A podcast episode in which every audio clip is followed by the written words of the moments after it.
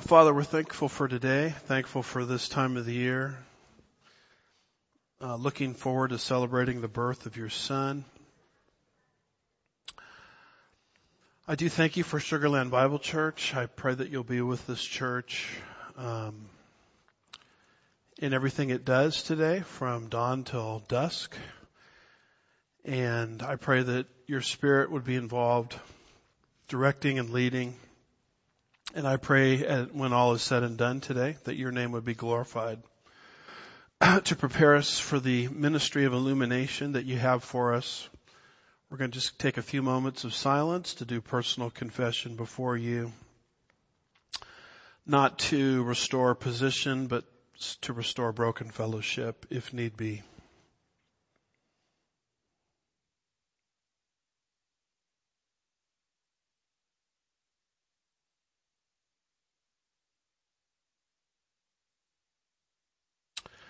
We're thankful, Lord, for the comprehensiveness of our provision that you've given us in grace, including 1 John chapter 1 verse 9. I do pray that you be with us now as we study together, and we ask these things in Jesus' name, and God's people said, Amen. All right. Well, good morning. Excuse me. Good morning, everybody. Thank you for the cool weather, whoever put that or- order in. I appreciate that. Let's open our Bibles to Second Thessalonians chapter 2 and verse 3. Um, in Sunday school, we're continuing our verse by verse study through the book of Second Thessalonians.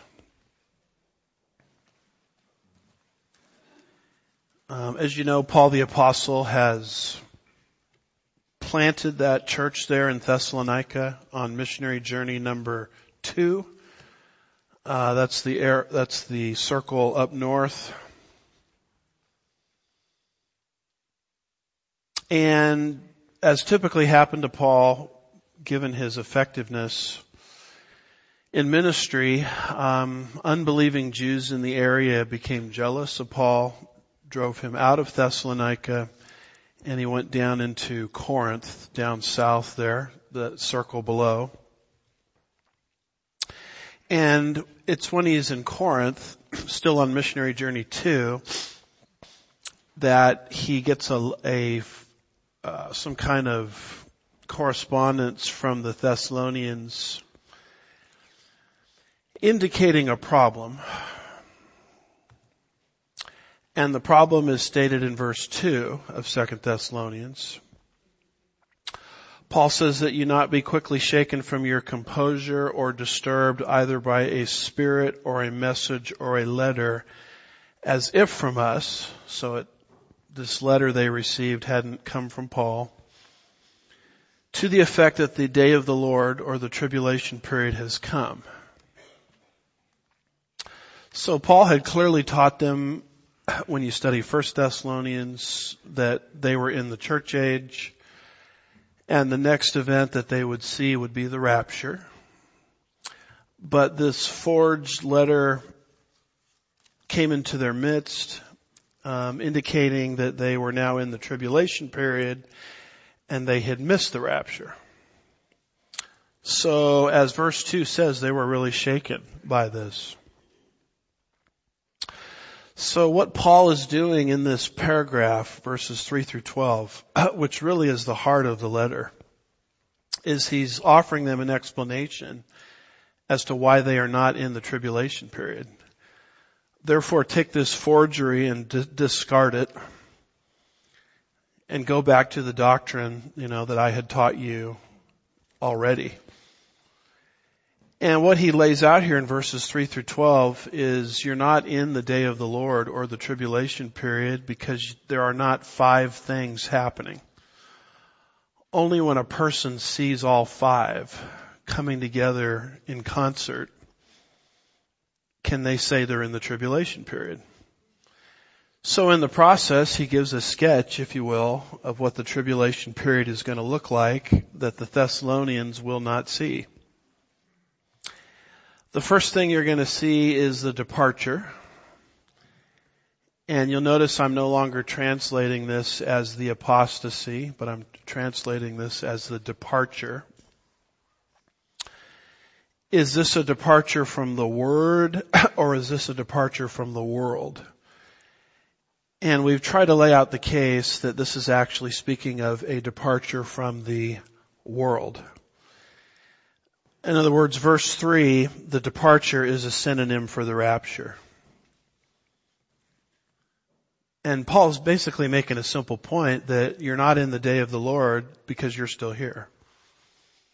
If you were in the day of the Lord, the tribulation period, the departure would have already happened. And he lays out, and we've talked through this over the course of about nine weeks, uh, ten reasons why that departure from the world uh, is a better understanding.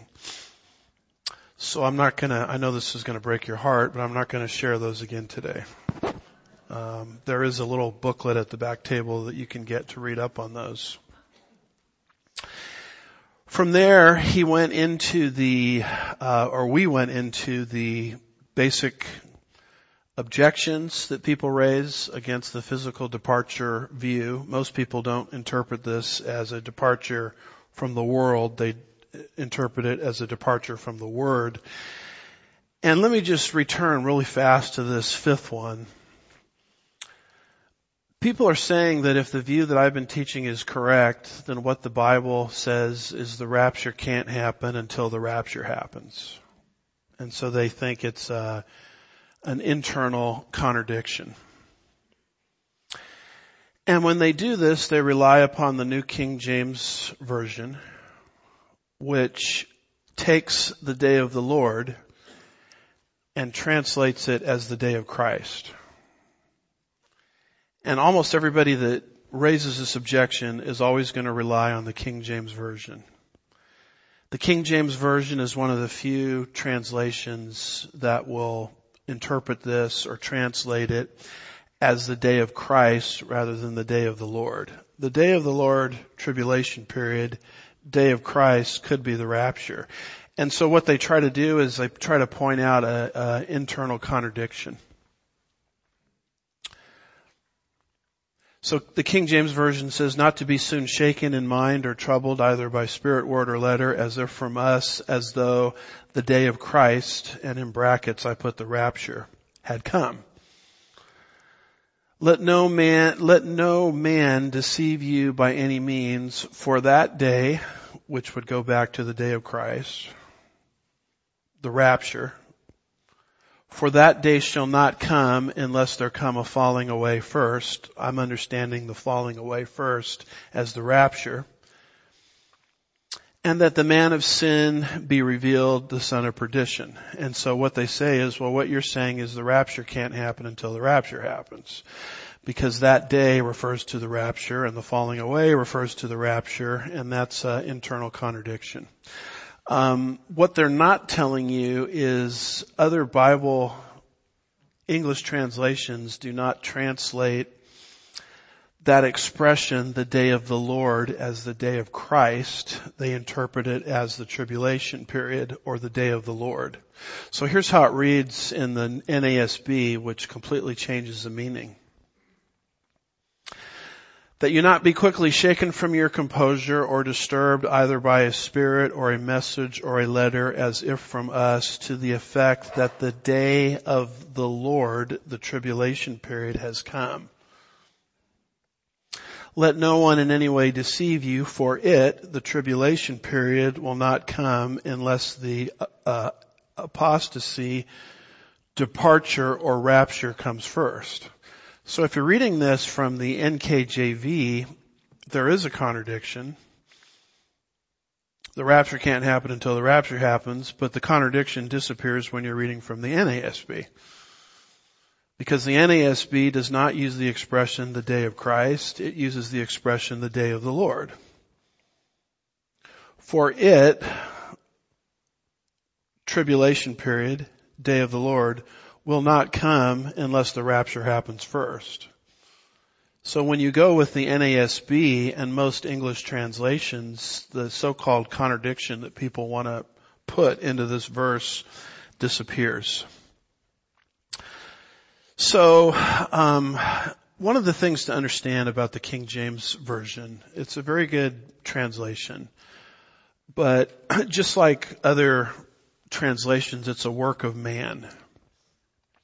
And it kind of revolves around what's called majority text. We don't have the original Greek manuscripts. We have copies of them. And those Greek manuscripts all agree with each other like 99.9% of the time. There are situations though where the manuscripts can contradict each other. They never contradict each other in the area of cardinal Christian doctrine, but there are contradictions in very small number of cases. So the goal of text criticism, which is a whole science and art that people give themselves to, is when such a contradiction exists, you're trying to figure out which manuscript better reflects the original. And we don't have the original. so it's sort of a guessing game. And there's different schools of thought on it. Uh, one school of thought the King James Version says you go with the majority of manuscripts. That's the correct reading. Another school of uh, thought, like the New American Standard Bible, is saying no, you go with the earliest. So um, the reason that the NASB says what it says is the earlier manuscripts um, translate this as the day of the Lord, not the day of Christ. There are other manuscripts, sometimes later, that sometimes happen to be in the majority, that will translate this as the day of Christ rather than the day of the Lord. So that's just kind of a crash course on text criticism.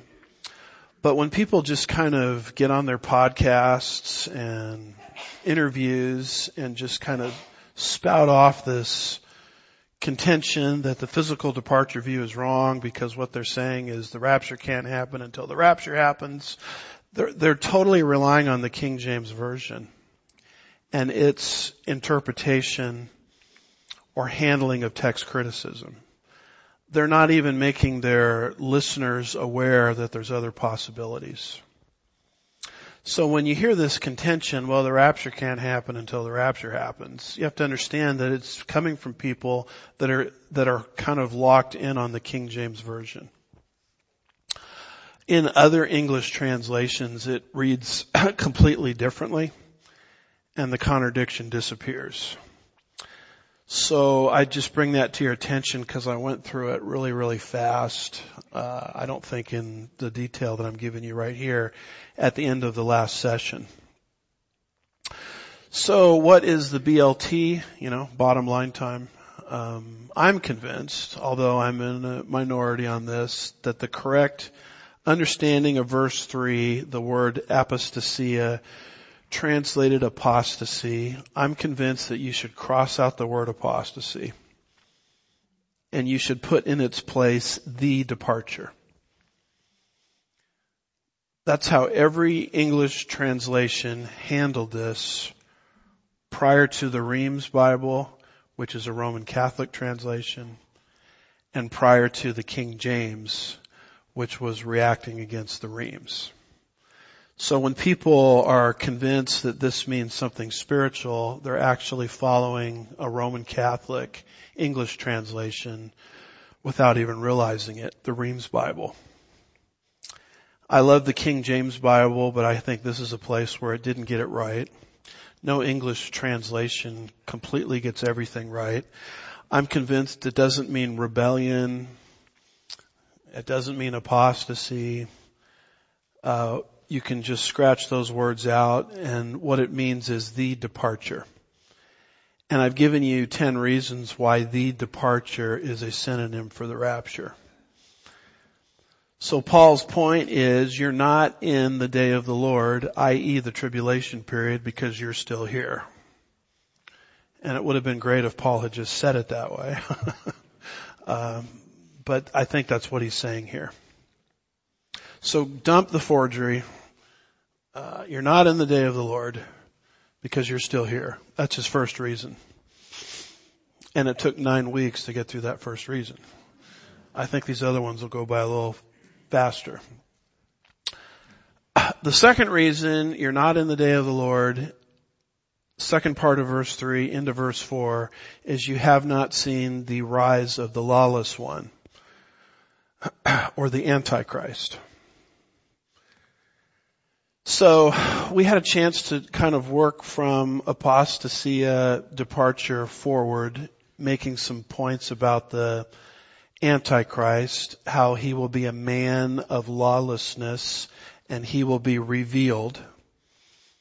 Uh, apocalypsis, um, it's the same root word there for revealed as the book of Revelation, the title for the book of Revelation, chapter 1 verse 1, the disclosure.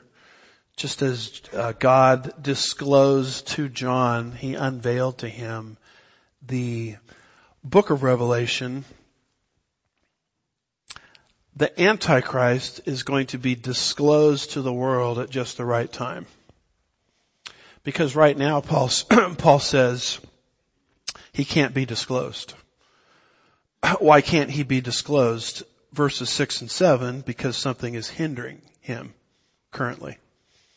And we'll unpack the meaning of that um, a little bit later in the series. But as we were trying to sort of figure out what verse 3 is talking about concerning the Antichrist, we didn't, we didn't have a chance to get to his title that I have underlined here in verse 3. Son of destruction. Uh, some of your versions, English versions say son of perdition. Why is he called the son of destruction? Because Jesus is going to personally overthrow him. Where do we see that? Look at verse 8. Then the lawless one will be revealed, whom the Lord will slay with the breath of his mouth and bring to an end by the appearance of his coming. In other words, this man is called the son of perdition, the son of destruction, because he is marked for destruction. Yes, he's going to cause a lot of trouble on the world scene, but he is marked for destruction because prophecy indicates that he will be personally overthrown by Jesus when Jesus returns from heaven to the earth at the end of the 70th week of Daniel. And if you want to see exactly how Jesus is going to do this, all you do is slip over to the book of Revelation chapter 19, which is his second advent. And if you look at verse 20, uh, this is what Jesus does when he comes back. Actually, let's start with verse 19, Revelation 19. I saw the beast, that's the Antichrist, and the kings of the earth and the armies assembled to make war against him who sat on the horse and against his army. So he's actually going out trying to fight Jesus, which I don't think is the smartest thing a person can do. Verse 20, and the beast, that's our guy, was seized and with him the false prophet who performed the signs in his presence by which he deceived those who received the mark of the beast and those who worshiped his image. These two, this is Antichrist and henchman, beast and false prophet. These two were thrown alive into the lake of fire which burns with brimstone. Now Satan at this point is not thrown into the lake of fire. He has one more purpose, uh, to deceive the nations at the end of the millennial kingdom. But after that takes place, if you look at Revelation 20 verse 10, it says the devil, see how we're dealing with a, a trinity here? We have the, our Trinity, Father, Son, Holy Spirit. Satan counterfeits everything God does. So his Trinity is beast, Antichrist, Satan. And the Trinity can't be divided, so we've got to figure out a way to get the devil to where the beast and the false prophet already are forever. And that happens at the end of the thousand years. It says the devil was, uh, who, who deceived them was thrown into the lake of fire and brimstone where the beast and the false prophet are. See that? They're still in there. Even though a thousand years have elapsed. And they will be tormented day and night forever and ever. So this is why, going back to 2 Thessalonians 2, 3, the coming lawless one is called the son of perdition or the son of destruction because that's his future. His future is to be personally overthrown by Jesus at his second advent and then thrown into the lake of fire with the, the false prophet and later Satan uh, forever and ever. The son of destruction. Destined for destruction. So, sometimes when you study prophecy and you read all these books about the Antichrist and the New World Order, you know, everybody gets real worried and nervous because those things to us are pretty overwhelming. But you always have to look at those things in light of the totality of God's Word. The totality of God's Word is yes, Satan gets his day in the sun, but it's temporary. if I'm reading my Bible right, it's only going to last 42 months. I mean, here he's been plotting all these centuries to take over the world, and he gets a lousy 42 months. Uh, Revelation 13 verse 5 gives you that 42 month figure. It's half of the tribulation period. And then after that, it's over in torment forever. So yeah, the New World Order, Antichrist, um, is a depressing subject until you look at it from the totality of what God says. That the Antichrist, as formidable as a foe as he is, is actually the son of destruction. He's marked for destruction. He's a defeated foe. Uh, he's going down, in other words.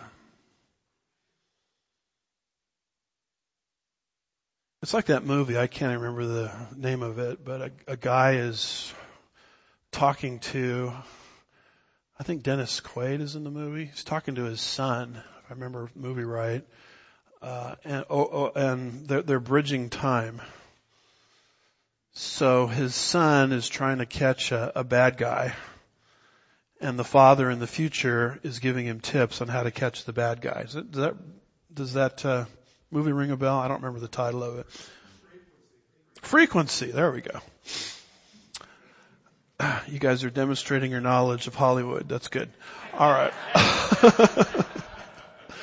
um, so it's it's it's a fascinating movie, and then at one point, um, I think it's the son sits down with this guy that's a criminal, and they're sitting next to each other. I think at a restaurant or at a bar or lunch counter or something like that, and the guy says to the criminal, "You went down 20 years ago." I think it's 20 years. You went down decades ago. You just don't know it yet. And um, that's kind of the way I think about the Antichrist. he he went down a long time ago. He just doesn't realize the full impact of his sentence. And so that's how to understand the doctrine of the Antichrist. this is how you can study prophecy and not get out of whack with it. Because after all, prophecy is there to reveal Jesus, right? Remember Revelation 19 verse 10? For the testimony of Jesus is the spirit of, the, of prophecy. So if you're on all these YouTube channels and websites and reading all these books and you're sort of ODing, overdosing on Antichrist doctrine, and getting real nervous about it and getting worked up about it, you're sort of at a place that's disproportionate than where God would have you. I mean, it's important to understand all this stuff, but I know people that have made a career out of teaching on these subjects and writing books on these subjects and really putting people into a perpetual state of fear where, where God is saying, know about these things, but at the same time, don't lose sight of the big picture. I'm the creator. I've got this whole thing under control. These entities went down a long time ago. They just don't know it yet. And so he is marked for destruction. Daniel chapter 9 verse 27 of the Antichrist. We're going to be coming back to this verse in just a little bit, so I won't read it all to you. But it says, even until a complete destruction, one that is decreed on the one who makes desolate. So God is going to desolate the desolator. The desolator is the Antichrist. That's why he's called this man of son of perdition, son of destruction. So, uh, did you guys do your homework assignment? I know some of you did because you told me the answer uh, last Sunday. But I said, who else in the Bible? I mean, there's a two-part question. Um, there's a who, there's a what, who question and there's a why question. The who question is who else in the Bible is called the son of destruction? And the answer is Judas. She was the first one here. The, the, the A students always sit in the front. She was the first one to say it's Judas, and she's right. Judas is the only other man in the Bible that has this same title, son of destruction. Um, did you know the Bible verses where we could find that? John, uh, it's in John 17 verse 12. This is Christ's high priestly prayer, uh, the true Lord's prayer, not the one that we falsely call the Lord's prayer, where he's teaching his disciples to pray. Matthew 6. This is really his prayer. And it spans um, a whole chapter. He prays for himself, he prays for his disciples, and he prays for the future church prays for himself, verses 1 through 5. This is what he was doing on Passion Week prior to his crucifixion. Prays for himself, verses 1 through 5. Prays for the 11, because Judas has left the room, verses 6 through 19. Then he starts praying for us, the future church that would be impacted by the disciples, verses 20 through 26. And so, as he's praying for the disciples, he makes this statement in verse 12 of John 17. He says, while I was with them, I was keeping them in your name, which you have given me. I have guarded them. Not one of them perished, but the son of perdition, so that the scripture would be fulfilled. So he goes, I've kept all of you, except the, the one that never believed in me. And that's Judas. And then he calls Judas here the son of perdition. It's the exact same title given to the Antichrist. So does anybody know why both men, Judas and Antichrist, are called the son of perdition or the son of destruction? Um, there's probably different answers to it. But my answer is they will be the only two men in human history that we know about directly from the Bible that will be p- possessed by Satan himself. Um, John 13 verse 27, as Judas is contemplating bet- betraying Christ. And this is how we know that Judas was unsaved. It says after the morsel, these are really frightening words when you think about this. Satan then entered into him.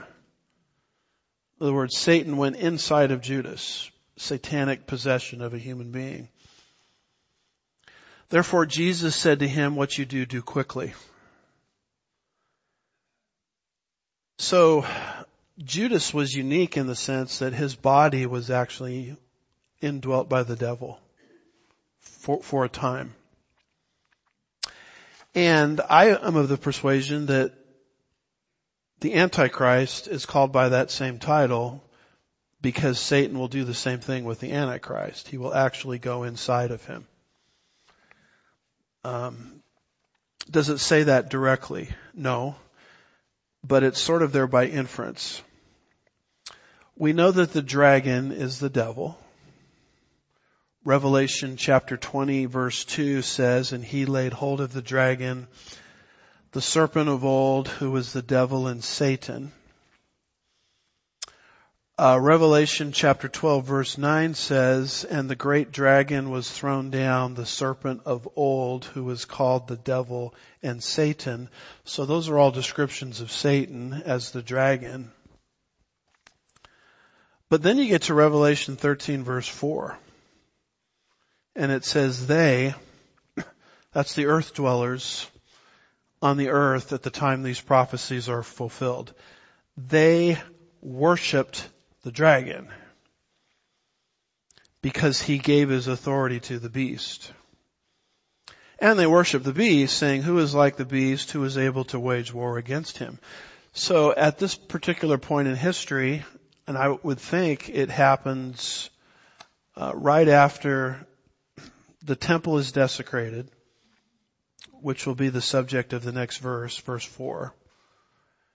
Satan loses access to heaven forever. You say, well, I thought Satan already fell from heaven. Yes, he did. But he still has the capacity to go into heaven, not to uh, minister and worship as he once did as a high ranking angel, but to communicate and accuse.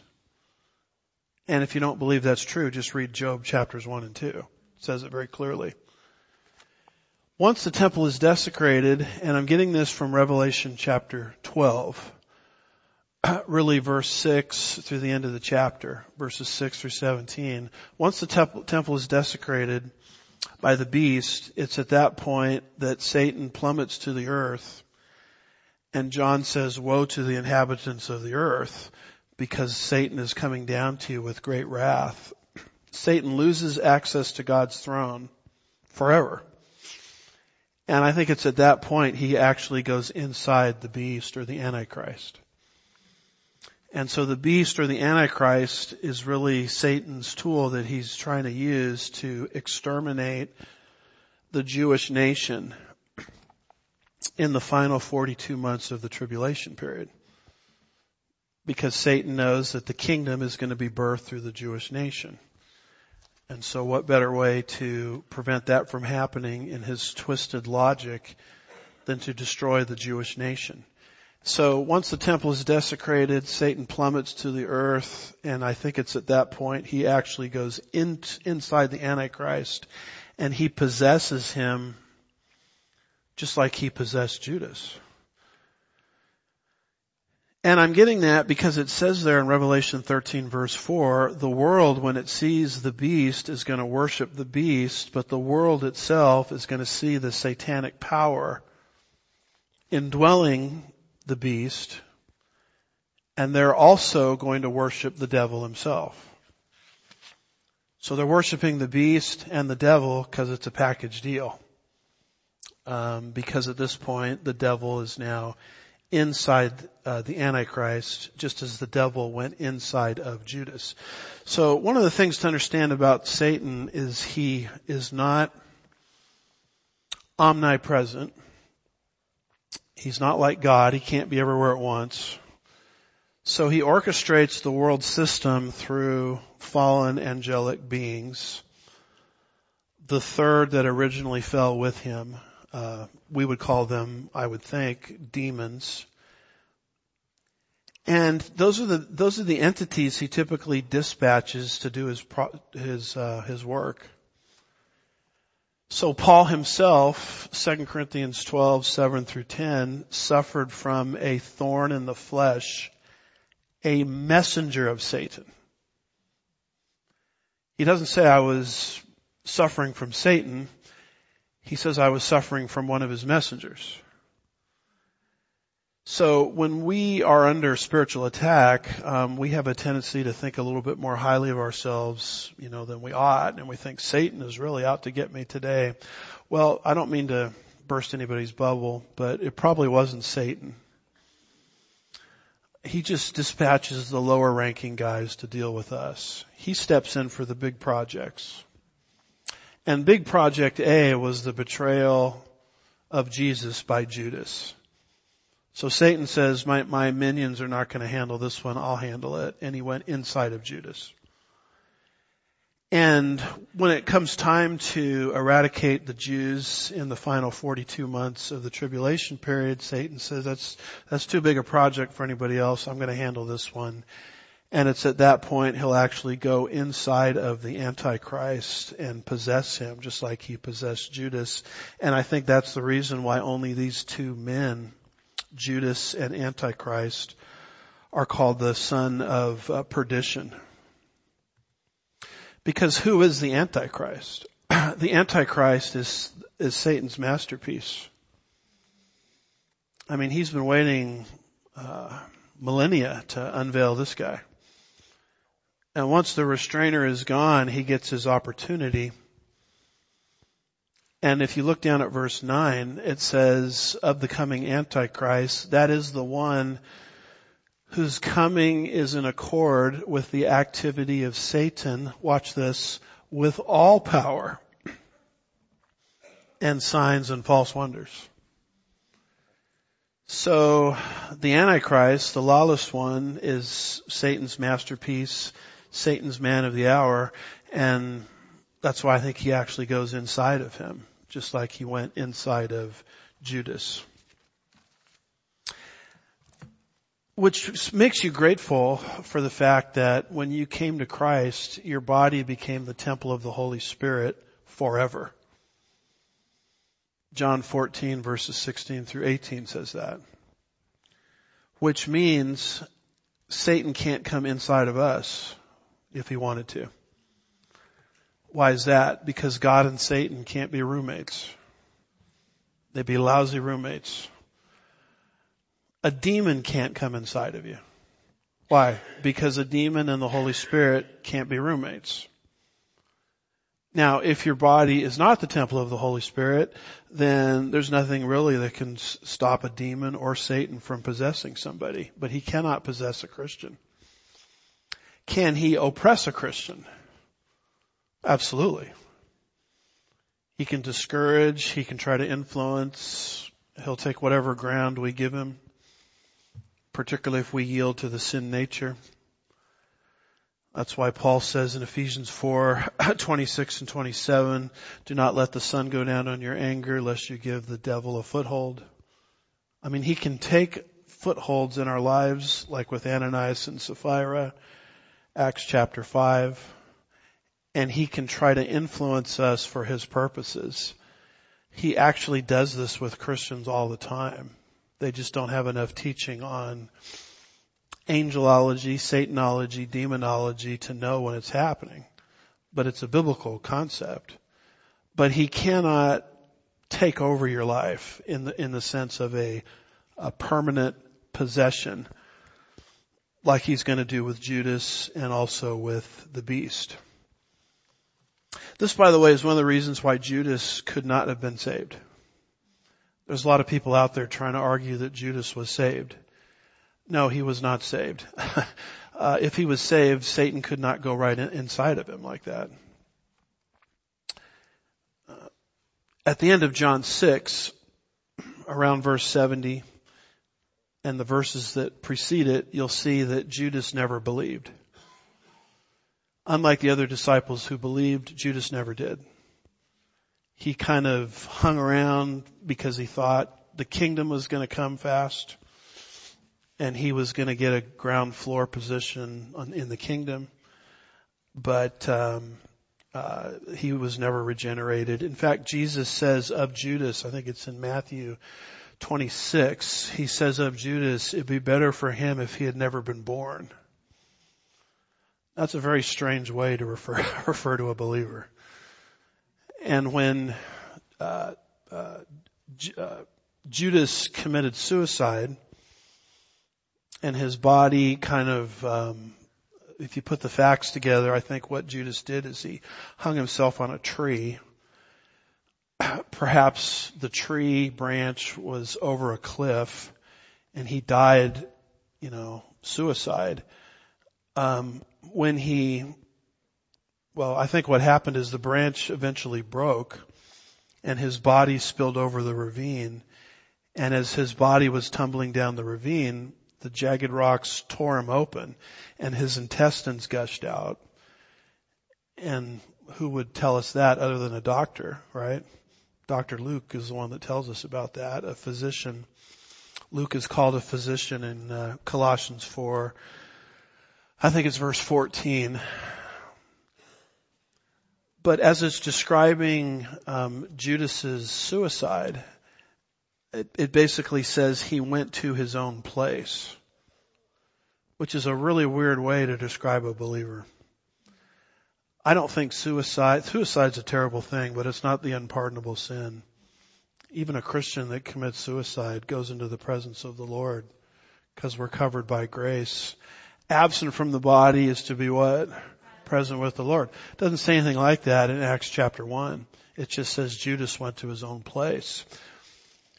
So you put all this data together and you can clearly see that Judas was never regenerated. That's why he had to be placed with Matthias so we can get the number back up to 12 um, in Acts chapter 1. So all of that to say, Judas was unsaved. Satan went into him only Judas and the Antichrist are called the son of destruction because those are the only two men that we know of in the Bible where Satan actually is going to go into them to step in for a big league job. Big league job A, betrayal of Christ. Big league job B, eradicate the Jewish nation. The woman clothed with the sun and the moon and the twelve stars during the second half of the tribulation period. So look at that. We made it out of verse 3. Verse 4.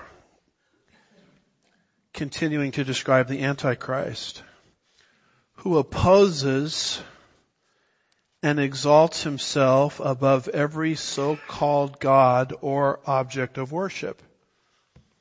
That's who the Antichrist is. He promotes himself above everything.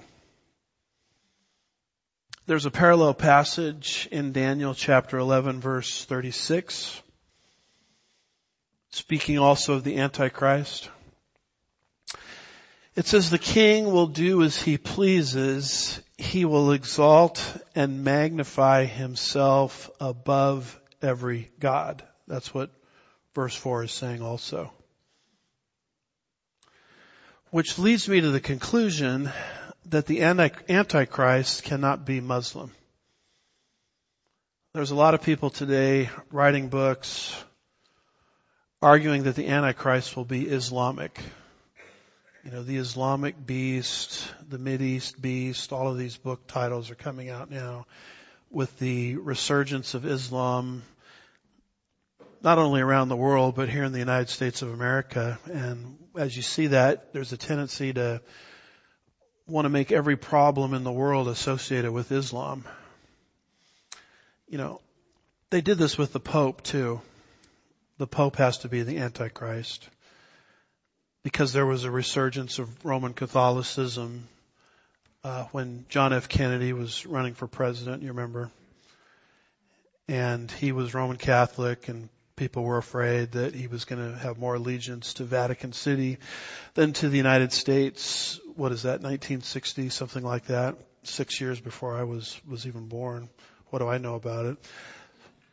But if you look at book titles, a lot of people during that era were saying the Pope is the Antichrist. So it's kind of like whatever big threat there is out there, let's just turn the, the ultimate villain into the Antichrist.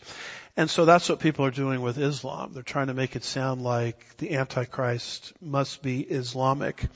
He cannot be Islamic because Daniel 11 verse 36 and verse 4 says he will exalt himself above every so-called God or object of worship.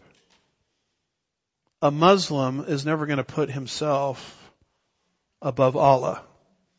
So this can't be describing an Islamic Antichrist. Now don't get me wrong.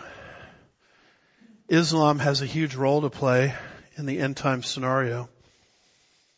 Um, I wrote a little book on this, if you're interested, called The Middle East Meltdown, Ezekiel 38 and 39. We actually taught this as a series here. I think it was the series we taught before we started the Thessalonian letters.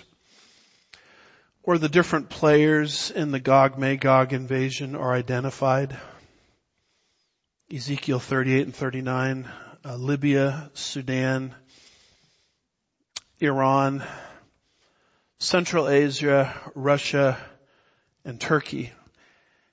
And what do every single one of them have in common other than Russia? They're all Islamic. You know, Islam is sort of the tie that binds that part of the world. And I'm of the persuasion that that's why these nations invade Israel in the last days. Because to Islamic thinking, Jerusalem is a holy site the Temple Mount is a holy site because that's where um, Muhammad allegedly ascended back to Allah on a horse, and you all know the name of the horse, right? The horse's name is Barak.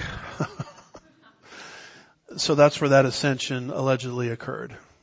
So that's why they're going to invade Israel because Israel's possession of the Temple Mount is looked at as a usurper when my wife and I got married, and by the way, we're coming up on uh, 25 years. Can you believe that? Wow. So she has a lot of patience, I'll tell you that much. But when we got married, we went to the, um, you know, as our honeymoon, we went to Israel. Um, pro- I don't think the best place in hindsight for a honeymoon, but but um, wonderful place other than that. Because you're walking all the time and you're so tired you know. I don't i won't fill in any more details but we should have gone kind of the easier route i guess but but anyway that's just tmi tmi too much information. Um, so there there we are and this is when they let you up there um, with your bible and there we were holding hands on the Temple Mount, and all of a sudden we heard this voice saying, don't touch, don't touch. And then he started saying, holy site, holy site, don't touch. And we're like holding hands saying, what is he talking about? Don't touch what? We thought he meant don't touch the walls or something. And finally we figured out he was saying don't touch each other. And once we figured that out, we're like, oh, geez, you get over there, I'll stay over here. but um, that's how they look at that Temple Mount. They look at it as their Temple Mount. And so that's why Islam furnishes the perfect motivation for all of these players described by Ezekiel in Ezekiel 38 and 39. So I'm not saying that Islam doesn't have a major role to play in the end time scenario. I just don't think the Antichrist will be Muslim because he is going to put himself above every god, and a Muslim would never put himself um, over Allah. If you want to know a little bit about the Antichrist, he is going to be Roman in origin. Daniel chapter 9 verse 26 says, He, that's the Antichrist, will make a firm covenant with the many for one week. The many is Israel. This is what starts the tribulation period after the church has been raptured. A lot of people think the rapture or the departure starts the tribulation period. That's not exactly correct. The rapture of the church is all explained when we get to verse 6 and 7, releases the restrainer. There's nothing left holding back the man of sin. So he is revealed in his right time. And as he comes forward, he enters into the deal of the century with Israel, guaranteeing her peace and protection. It's not like Israel's looking for that today, right?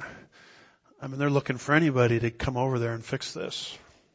They're going to get their wish in the person of the Antichrist, having rejected nationally Jesus Christ 2,000 years ago. I mean, Jesus said in John 5, uh, concerning the nation of Israel, I came in my own name and you would not receive me. But if someone comes in his own name, him you will receive.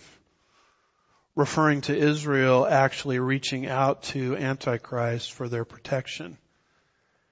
And they're going to get a tough lesson because he's going to betray them. Politicians never go back on their word, do they? Um, he's going to betray them three and a half years into the process, and that's what's going to wake them up. That this guy we've been following is not our guy. Our guy came 2,000 years ago. And so the Lord is going to use these events to bring Israel, an unbelieving nation, bring them into the fold as a believing nation. But the he is a reference to the Antichrist, and when you see a he, you always want to back up to the nearest antecedent to figure out who the he is talking about. And verse 26 comes before verse 27. Do you guys agree with that logic? Verse 26, then comes verse 27. So if I'm seeing the pronoun in verse 27 and I want to figure out what the pronoun is identifying, I need to back up to the nearest antecedent in verse 26. So the nearest antecedent is Titus of Rome in the prophecy. It was predicted there, the people of the prince who is to come will destroy the city and the sanctuary. Its end will come with a flood. That is Daniel predicting what would happen to the Jewish nation as a consequence of them rejecting their Messiah. The penalty would be the horrific events of AD 70 where Titus of Rome would come, Josephus talks all about it, and kill over a million Jews. They built a, a barricade around the city of Jerusalem so that they, the Jews could not get out. And they just killed them in a mass horrific style. They even tore open the wombs of pregnant Jewish women to strangle the child within, within them so that the name of Israel would be blotted out forever. Daniel predicted that that would be the consequence of the nation rejecting their own king because Israel is now under the covenant curses. Deuteronomy 28, penalties for disobedience. Moses all the way back in Deuteronomy 28 said all these things would happen. That's why Jesus on Palm Sunday is weeping. He's riding into Jerusalem on a donkey on Palm Sunday to the right day, according to Daniel 9:25, and he's crying. Why is he crying? Because he knows what the prophecy says. He knows they're going to reject him and they're going to suffer this consequence the consequence was introduced by this Titus of Rome. Titus of Rome, AD 70, is the nearest antecedent to the he of verse 27. And so if you want to understand what the Antichrist is going to be like, you just look at Titus of Rome. Titus of Rome came from Rome. So I would guess based on that, that when the Antichrist comes to power, he will arise in Rome. He's not coming from some Islamic country. He's coming from a uh, Eurocentric New World Order. Uh, a, a New World Order that arises out of the cultural inheritance of ancient Rome and we get that teaching from Daniel 2, the statue. The legs of iron represent Rome. Rome past. The feet, ten toes, mixed with iron and clay, represent the New World Order yet future that the Antichrist will preside over. A ten king confederation that will eventually envelop all of planet Earth. I would argue that we're watching it being built daily. And here's the fun fact to understand. The feet are connected to the legs. You guys agree with that logic? I mean, this is cutting edge stuff right here. Verse 26 comes before verse 27 and feet are connected to the legs. If the legs represent ancient Rome, probably it's eastern and western divisions, that's why there's two legs, then the feet connected to the legs represents a future empire also arising out of ancient Rome.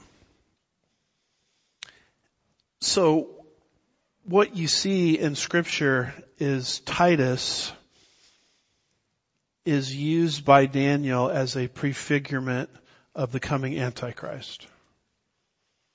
Now there's another prefigurement I'm going to give you if we ever are able to complete verse 4 today. His name is Antiochus Epiphanes. But push, push that out of your mind just for a second. The first prefigurement is Titus of Rome because the he goes back to verse 26 which mentions Titus of Rome. If you want to understand the future Antichrist, you have to understand Titus of Rome. Where he came from, what his mindset was like.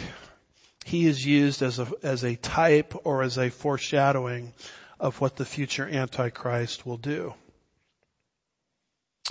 Which means that the future Antichrist, not only will he not be Islamic, but he will not be Jewish. Many, many people have speculated over the years that the Antichrist must be Jewish because only the nation of Israel would trust a fellow Jew to enter into a treaty. Um, I'm here to tell you that the future Antichrist will not be Jewish. He will be a Gentile. How do I know that? Because his prefigurements deliberately set up by Daniel are Gentiles. Titus was a Gentile, not a Jew. Antiochus Epiphanes was a Gentile, not a Jew. If you look at Revelation 13 verse 1, it says the dragon stood on the seashore that's Satan, right? The dragon. Then I saw a beast, there's our guy, the Antichrist, coming up out of the sea. Having ten horns and seven heads, and on his horns were seven diadems, and on his heads were blasphemous names. Notice that he's arising out of the sea. Well, in the book of Revelation, what's the sea? The sea represents the great mass in symbolic language of humanity. Revelation 17 verse 15 about the harlot sitting on the waters. He said to me, the waters which you saw where the harlot sits are peoples, not ethnic Israel, peoples, multitudes, nations, and tongues. So in heavily symbolic material like the book of Revelation, you run into the sea. It typically refers to the great mass of humanity. And because the Antichrist is arising out of the sea, it's indicative of the fact that he will be Gentile and not Jewish. Isaiah uh, 57 verses 20 and 21 says, but the wicked are like the tossing of the sea for it cannot be quiet. And its waters toss up refuse and mud. There is no peace, says my God, for the wicked. So the, the great block of Gentile humanity in its wickedness is analogized to the sea, and that's who the Antichrist arises up from within. Now, his associate, his colleague, his henchman, the false prophet, I think will be Jewish. So if you want to understand how a Jewish nation could enter into the deal of the century um, with a Gentile, I think part of it involves the false prophet who is Jewish is talking Israel into the deal. Because the false prophet is working alongside the Antichrist. So there's a way to explain why Israel would enter into this deal with the Gentile when you understand that his closest associate is Jewish. How do I know, why do I think this? Revelation 13 verse 11 is why I think it. Then I saw another beast. Now that's the false prophet. Coming up out of the, what does it say? The earth. And he had two horns like a lamb and he spoke as a dragon. So the beast comes out of the sea, Gentile. The false prophet comes out of the earth, Jewish. Why do I think the earth refers to Jewishness? Because it's a little Greek word. Um, it's if you were to transliterate it into English, it would be like a G and an E. It's where we get the word geography from. Just a G and an E. G, I think is how you say that. And when you start tracking that word through the New Testament, what you'll discover is it's used many, many times to refer to the land. The land of Israel. You'll find that in Matthew chapter 2 verse 20 which is a great passage for Christmas time. Except on your Christmas cards, don't, don't talk about all this stuff. They'll think you're crazy. Just, just, just quote Matthew 2.20. But he says there, get up, take the child and his mother and go into the land of Israel. So there's our little word, G-E, G-E, for those who sought the child's life are dead. By the way, no extra charge for this. He doesn't say get up and take the child and his mother and go into the land of Palestine. Okay? Doesn't say go into the land of the West Bank. Those are all modern day made up terms. The Bible knows no other name for that area than the land of Israel. That's what you call it. You don't call it Palestine. It's an unbiblical and frankly anti-Semitic label. So because the false prophet is coming up out of the land, I think he will be Jewish, but the Antichrist coming up out of the sea will be Gentile. And he will oppose and exalt himself above every so-called object of worship, which means he cannot be Muslim. And then uh, the rest of verse 4, which we can't do today because we're out of time if you understand verse 4, you'll be able to connect the dots with Hanukkah, which just started, right? So this is a perfect time of the year to be studying this. Where did Hanukkah come from? In fact, here's your homework assignment. You ready for this? How does Hanukkah, the events surrounding Hanukkah, prefigure the prophecy concerning the Antichrist taking his seat in the temple in verse 4. How does Hanukkah prefigure that? So there's your assignment. So let's pray. Father, we're grateful for your truth, grateful for your word, grateful for prophecy, grateful for this time of the year. Help us to keep things in the right perspective and not to become over out of balance on these things. We'll be careful to give you all the praise and the glory.